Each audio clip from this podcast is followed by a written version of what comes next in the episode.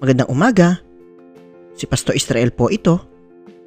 Ang atin pong devotion ngayong umaga ay matatagpuan po natin sa Aklat ng Panaghoy chapter 3 verses 25 to 26. Ganito po ang sinasabi. Si Yahweh ay mabuti sa mga nananalig at umaasa sa Kanya. Kaya't pinakamainam ang buong tiyagang umasa sa ating kaligtasang si Yahweh ang may dala.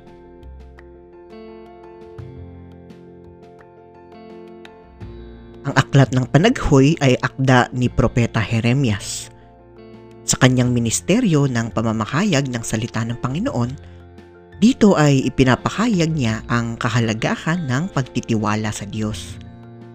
Noong panahon na iyon, sinasabi ni Propeta Jeremias na ang bayan ng Diyos ay dapat manatiling nananalig kay Yahweh dahil ito ang daan upang maranasan ang kanyang kabutihan at pag-iingat.